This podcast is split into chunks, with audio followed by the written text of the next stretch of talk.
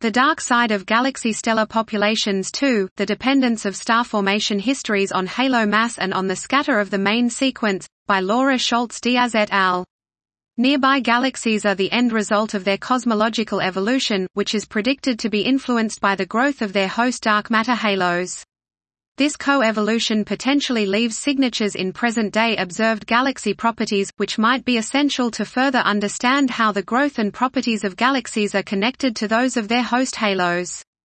In this work, we study the evolutionary histories of nearby galaxies both in terms of their host halos and the scatter of the star-forming main sequence by investigating their time-resolved stellar populations using absorption optical spectra drawn from the Sloan Digital Sky Survey.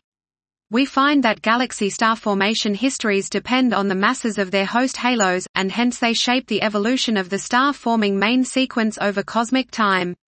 Additionally, we also find that the scatter around the Z equals zero star-forming main sequence is not entirely stochastic, as galaxies with currently different star formation rates have experienced, on average, different star formation histories.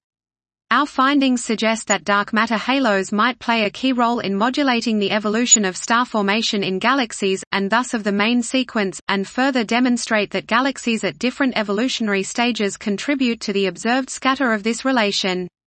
Dot. This was The Dark Side of Galaxy Stellar Populations 2, The Dependence of Star Formation Histories on Halo Mass and on the Scatter of the Main Sequence, by Laura Scholz Diaz et al.